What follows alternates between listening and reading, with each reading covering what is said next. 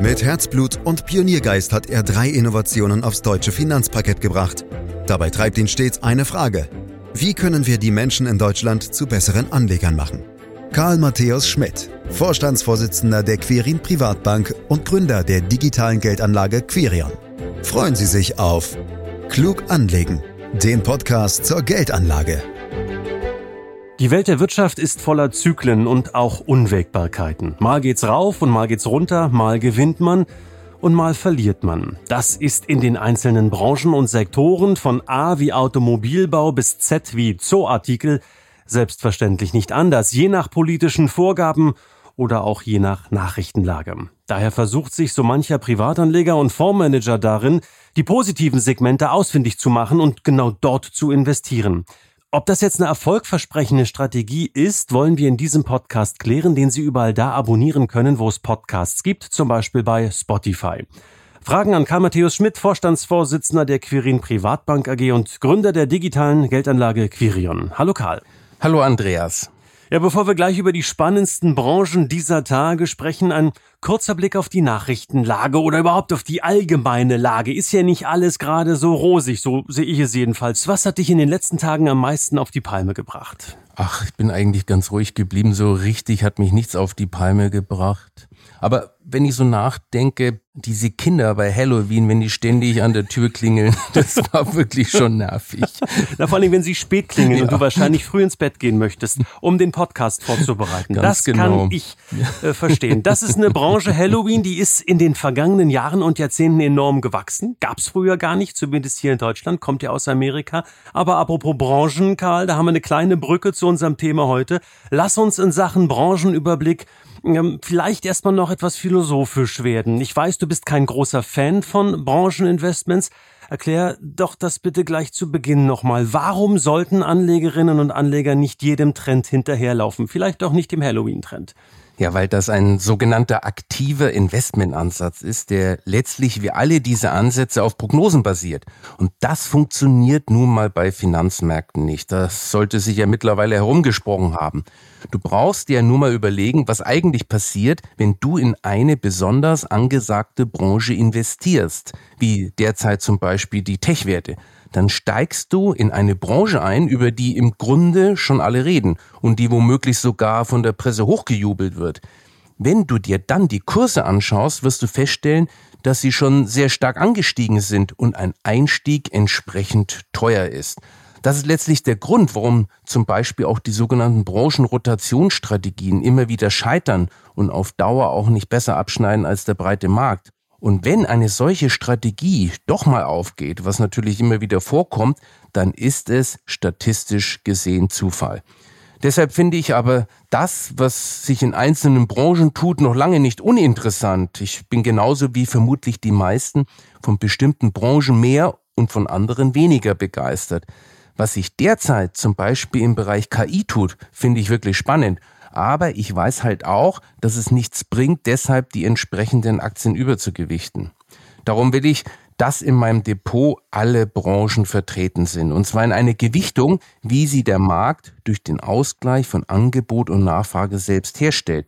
Also der sogenannten Marktkapitalisierungsgewichtung. Das ist nachweislich besser als gezielte Über- und Untergewichtungen.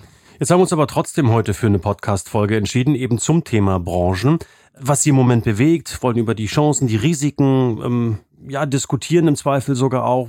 Können wir uns da den Podcast nicht eigentlich sparen, nach dem, was du uns gerade gesagt hast? Nee, das finde ich nicht, Andreas. Nur weil wir unsere Anlagestrategie nicht danach ausrichten, heißt das ja nicht, dass solche Informationen für Anleger uninteressant sind. Mit dem Argument könntest du auch unsere regelmäßige Publikation für überflüssig erklären. Da informieren wir ja auch über wirtschaftliche Zusammenhänge und Marktentwicklungen, ohne dass sich das unmittelbar in unserer Anlagestrategie niederschlägt. Im Austausch mit unseren Kundinnen und Kunden bekomme ich übrigens immer wieder gespiegelt, dass sie das ganz ähnlich sehen und an solchen Informationen sehr interessiert sind, speziell auch was die Situation in Deutschland anbelangt. Also, wenn ich dich richtig verstehe, können wir denn demnächst auch mal wieder über Kryptoassets sprechen? Na klar. dann machen wir das doch, versprochen. Ähm, okay, dann haben wir dem Ganzen jetzt äh, den richtigen Rahmen gegeben. Lass uns gleich mal über Autos sprechen. Ist ja eine ganz wichtige Branche für Deutschland. Äh, da gibt's allerdings Nachrichten, die alles andere als optimistisch klingen, Karl. Die erfolgsverwöhnten deutschen Hersteller verkaufen nämlich immer weniger Fahrzeuge, vor allem im so wichtigen chinesischen Markt. Was ist da los? Ja, Andreas, die deutsche Autoindustrie steht wirklich vor den größten Herausforderungen seit vielen Jahrzehnten. Die deutschen Autobauer müssen sich neuen Realitäten stellen.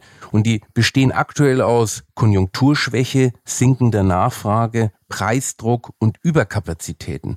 Und vor allem in der Umstellung auf die Elektromobilität. Im Grunde erzwingt das für die gesamte Industrie einen Neustart was bisher erfolgsentscheidend war und wo die deutschen Hersteller führend waren, zum Beispiel bei raffinierten Verbrennermotoren, zählt plötzlich nicht mehr. Stattdessen sind Reichweite der Batterien und die entsprechende Steuerungssoftware die neuen Erfolgsfaktoren. Und genau da hat die chinesische Autoindustrie die Nase weit vorne. Sie ist in den letzten Jahren stark gewachsen und hat mittlerweile große Marktanteile gewonnen. Speziell bei elektrogetriebenen Mittelklassewagen rollen chinesische Anbieter die Märkte in ein riesen Tempo auf. Gleiches gilt ja in Teilen auch für Tesla. Aber die Ziele Chinas sind längst schon viel ambitionierter. Sie wollen auch im globalen Premiummarkt die Führung, also da, wo es der deutschen Industrie besonders wehtut.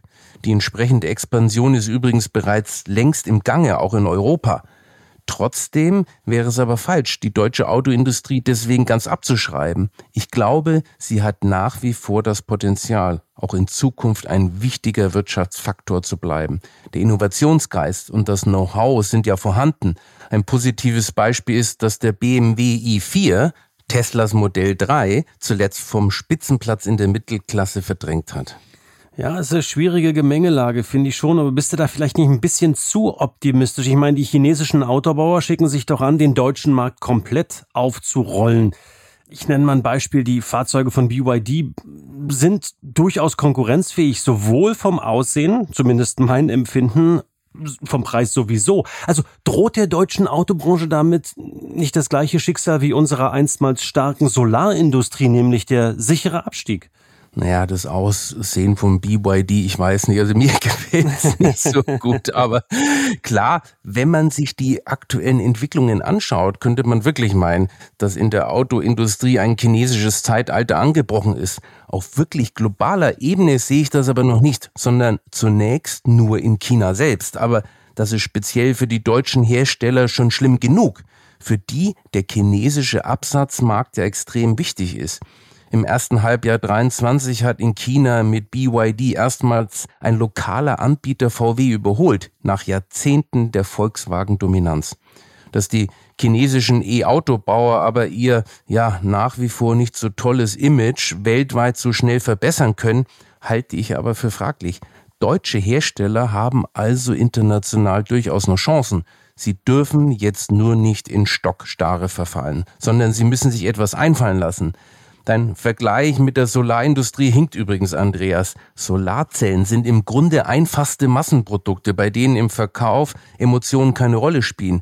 Das ist bei Autos ja ganz anders. Das heißt, bei Solarzellen entscheiden fast ausschließlich geringe Lohnstückkosten über den Erfolg. Bei Autos dagegen sind noch viele andere Faktoren im Spiel und Emotionen sind dabei nicht die unwichtigsten. Klar, ich glaube, Emotionen bei einer Solarzelle sind nicht ganz so stark wie bei einem Auto. Aber wir werden sehen, was da noch kommt und vor allem, wie die Autos dann am Ende des Tages wirklich aussehen, wie die sich weiterentwickeln. Also es bleibt wirklich eine, eine Herausforderung. Aber weil wir gerade schon über das Solarthema kurz gesprochen haben und damit auch die erneuerbaren Energien erwähnt haben, die Branche müsste doch eigentlich ziemlich gut laufen, Karl, da die Berliner Ampelkoalition alles in diesem Segment fördern möchte, was nicht bei drei auf den Bäumen ist. Warum zeigt sich das nicht in den Aktienkursen? Zum Beispiel bei Nordex, die, ich habe nochmal nachgeschaut, ich glaube sieben oder 98 Prozent unter ihrem Allzeithoch stehen. Nordex ist ein besonders dramatisches Beispiel dafür, dass man mit einem Unternehmen, dessen Branche zwar im Trend liegt, trotzdem viel Geld verlieren kann. 98 Prozent Verlust seit Höchststand ist schon echt eine Ansage. Das hat aber mit speziellen Problemen des Unternehmens zu tun oder, wie meine Portfolio-Manager sagen würden, mit den unsystematischen Risiken des Unternehmens. Warum Windkrafthersteller insgesamt aber Verluste schreiben, dafür gibt es mehrere Gründe. Zum einen ist der Markt für Windkraftanlagen sehr umkämpft. Es gibt viele Wettbewerber, die alle um Marktanteile kämpfen. Es herrscht also extreme Konkurrenz. Das drückt die Preise, was wiederum die Margen und Gewinne unter Druck setzt.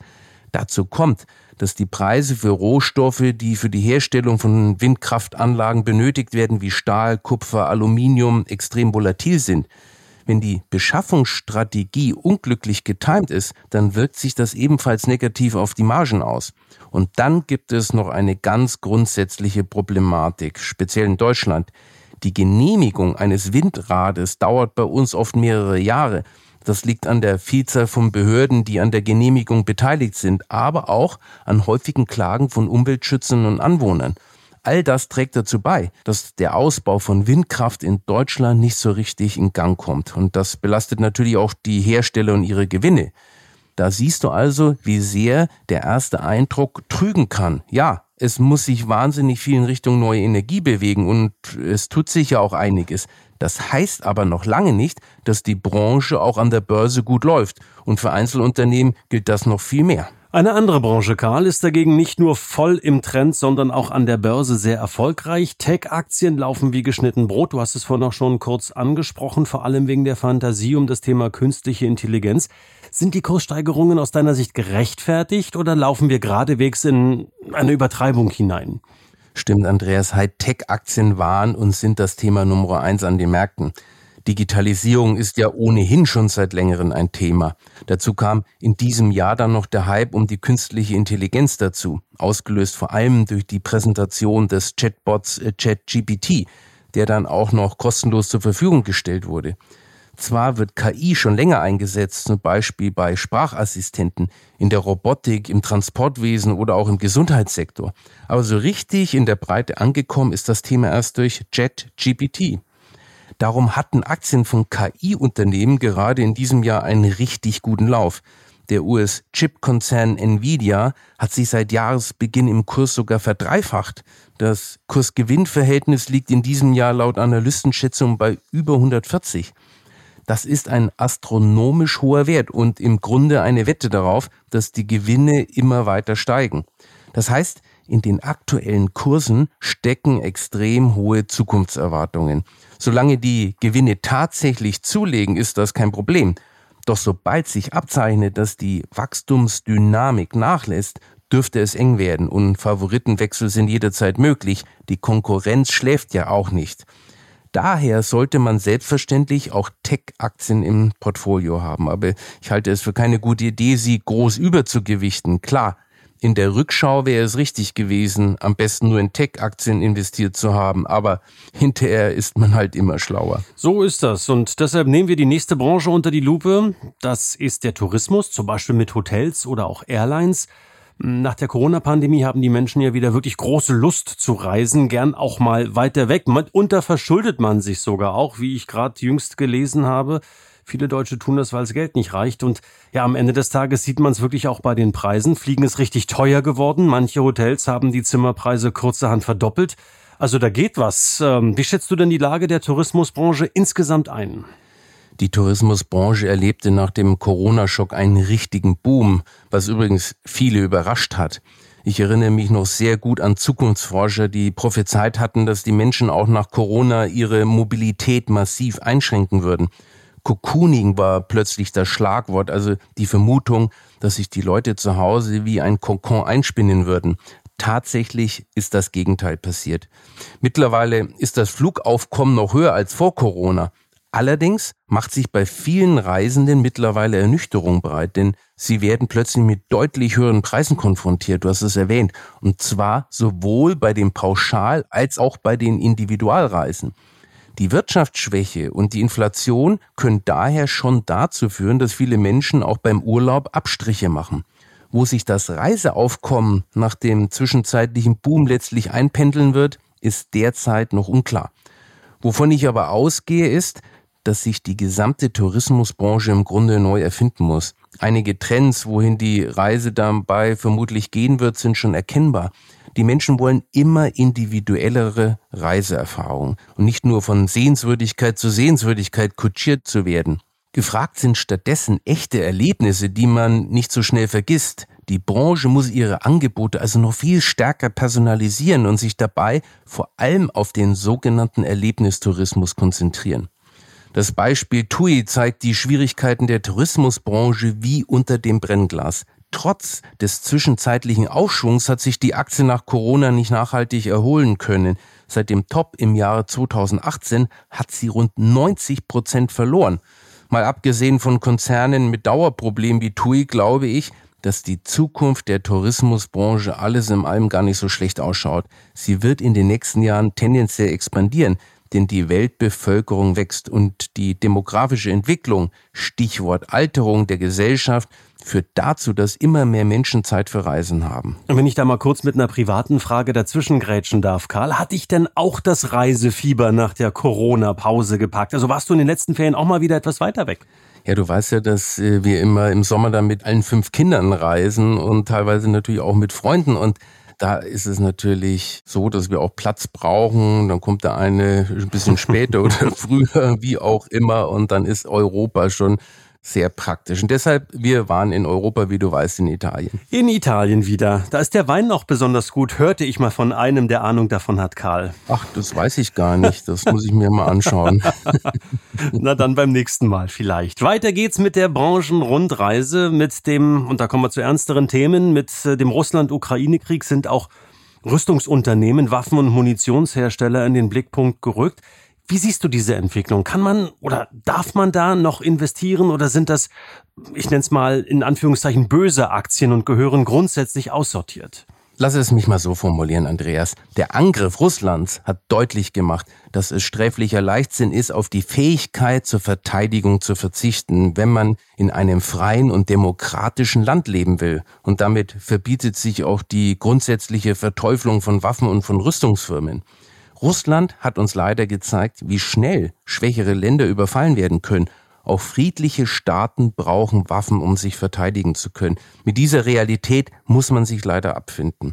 Und das haben mittlerweile auch Menschen eingesehen, die nun wirklich nicht in Verdacht standen, für Militäreinsätze oder Waffenexporte zu sein. Das beste Beispiel dafür, finde ich, sind die Grünen, insbesondere Anton Hofreiter der ist ja geradezu zu einem Waffenexperten mutiert. Was entsprechende Aktieninvestments angeht, kann man sich natürlich darüber streiten, ob man sich gezielt an Rüstungsgesellschaften beteiligen sollte oder nicht. Es gibt übrigens auch immer die Anlagealternative, bei denen Rüstungsgeschäfte ausdrücklich ausgeschlossen sind.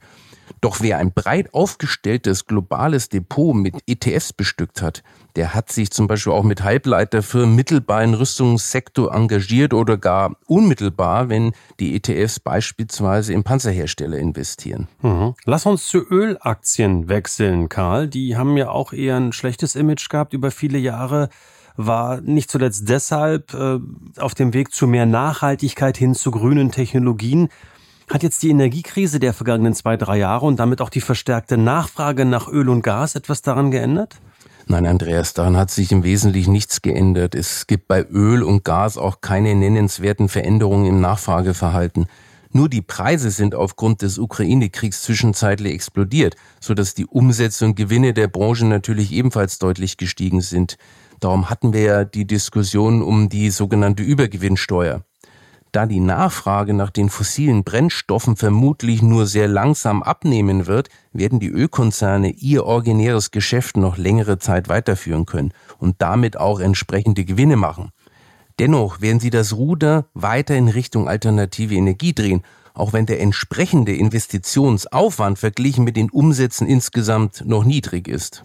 Gleiches gilt übrigens auch für die größten Energieversorger. Keines dieser Unternehmen kann es sich erlauben, den Transformationsprozess hin zu mehr Nachhaltigkeit zu verpassen. Das Ganze muss aber betriebswirtschaftlich Sinn machen, denn nur dann wird es auch ernsthaft gemacht. Immer ganz unabhängig von der Ölbranche, Karl, welche Aktien haben denn am stärksten von der Energiekrise profitiert? Neben den größten Ölaktien haben seit Anfang 2021 auch die Aktien diverser Stromversorgungsunternehmen wie E.ON, RWE und ENBW relativ stark zugelegt. ExxonMobil über 190 Prozent, ENBW um rund 50 Prozent. Auch im Solarbereich gab es einige Spitzenergebnisse mit erheblichen Kursgewinnen. Der Kurs der US-Firma First Solar zum Beispiel hat sich seit Anfang 2021 verdoppelt. Und aus der Windkraftbranche, wir hatten ja vorhin drüber gesprochen, dagegen gibt es nur ganz wenige Aktien, die zulegten. Die größten Player wie Vestas Wind Systems, Siemens Energy, Gamesa oder Ørsted fielen sogar im Kurs. Das lag an der schwierigen Situation der gesamten Branche, über die wir ja schon gesprochen haben. Wie es damit weitergeht, hängt ganz entscheidend vom globalen Wirtschaftswachstum ab. Die Energiepreise haben sich auf jeden Fall schon mal deutlich von den Spitzenpreisen entfernt. Da haben wir eine ganze Menge Branchenthemen schon angesprochen. Wenn wir das ähm, so ein Stück weit versuchen zu priorisieren, zusammenzufassen, Karl, welche Branchen boomen denn jetzt also aktuell? Welche Branchenbereiche, wo sollte man rein, wo sollte man eher nicht investieren? Andreas, wir haben doch am Anfang drüber gesprochen. Du hast wohl wieder nicht zugehört. doch, doch. Ich bleibe dabei. Für ein optimales Chance-Risiko-Verhältnis brauchst du letztlich immer alle Marktsegmente selbst wenn man damit auch die Verlierer in der Tasche hat. Aber die Verlierer von heute können schneller die Gewinner von morgen sein, als man denkt. Und umgekehrt die Gewinner von heute die Verlierer von morgen. Selbstverständlich kann es sein, dass die aktuell führenden Branchen, wie zum Beispiel Tech und die Versorger, noch eine Weile auf der Erfolgswelle reiten. Trotzdem sollte man sie nicht zu hoch gewichten, auch wenn es schwer fällt. Denn es kann sich ja alles sehr schnell ändern. Denk nur daran, wie stark die großen Tech-Werte 2021, 2022 eingebrochen sind, teilweise mit über 50 Prozent Verlust. Und dass sie sich wieder erholt haben und vor allem auch so schnell. Darüber freuen wir uns natürlich genauso wie alle anderen Investorinnen und Investoren auch. Selbstverständlich war das aber nicht, auch wenn manche in der Rückschau so tun. Es hätte alles auch völlig anders ausgehen können. Beim vorletzten großen dramatischen Einbruch von Tech-Werten in den Jahren 2000 und 2001 hat es viele Jahre gedauert, bis sie wieder auf dem alten Stand waren. Beim amerikanischen Technologieindex Nasdaq sogar über zwölf Jahre. Wir müssen leider schon wieder zum Schluss kommen, Karl, und so lass uns bitte mit positiven Impulsen enden. Ich hatte ja eingangs gefragt, welche Nachricht dich zuletzt auf die Palme gebracht hat, und du bist relativ schnell auf Halloween gekommen. Gab's denn noch was Erfreuliches? Natürlich. Die Kinder haben doch viele Süßigkeiten mitgebracht und ich liebe Gummibärchen, aber pst, nicht weiter sagen. Okay, wissen wir, wie wir dich beim nächsten Mal bestechen, wenn du mal schlechte Laune haben solltest, Karl. Ganz herzlichen Dank für diesen spannenden Podcast zum Thema Brancheninvestments. Sie, meine Damen und Herren, können diesen Podcast gern abonnieren, direkt natürlich abonnieren, um keine Folge zu verpassen. Sie können ihn teilen mit Freunden und Bekannten, denen das Wissen sicherlich auch weiterhelfen kann. Und Sie dürfen natürlich ähm, uns bewerten, weiterempfehlen und Fragen stellen. Ganz wichtig, Ihre Fragen podcast.quirinprivatbank.de. Weitere Infos dann unter www.quirinprivatbank.de. Und für heute sage ich ganz herzlichen Dank fürs Lauschen. Das war Klug anlegen. Der Podcast zur Geldanlage der Quirin Privatbank mit dem Vorstandsvorsitzenden Karl Matthäus Schmidt. Wir freuen uns über Ihre Rückmeldungen und Themenwünsche, die Sie uns gerne an podcast.quirinprivatbank.de senden können. Die Quirin Privatbank steht für echte Unabhängigkeit, da sie auf Provisionen und hauseigene Produkte verzichtet – das innovative Anlagekonzept Marktmeinung Wissen beruht auf bewährten Erkenntnissen der Finanzmarktforschung und investiert frei von Prognosen in den weltweiten Kapitalmarkt. Die Bank unterstützt interessierte Anleger bei der Altersvorsorge und dem langfristigen Vermögensaufbau. Mehr Informationen erhalten Sie unter querinprivatbank.de.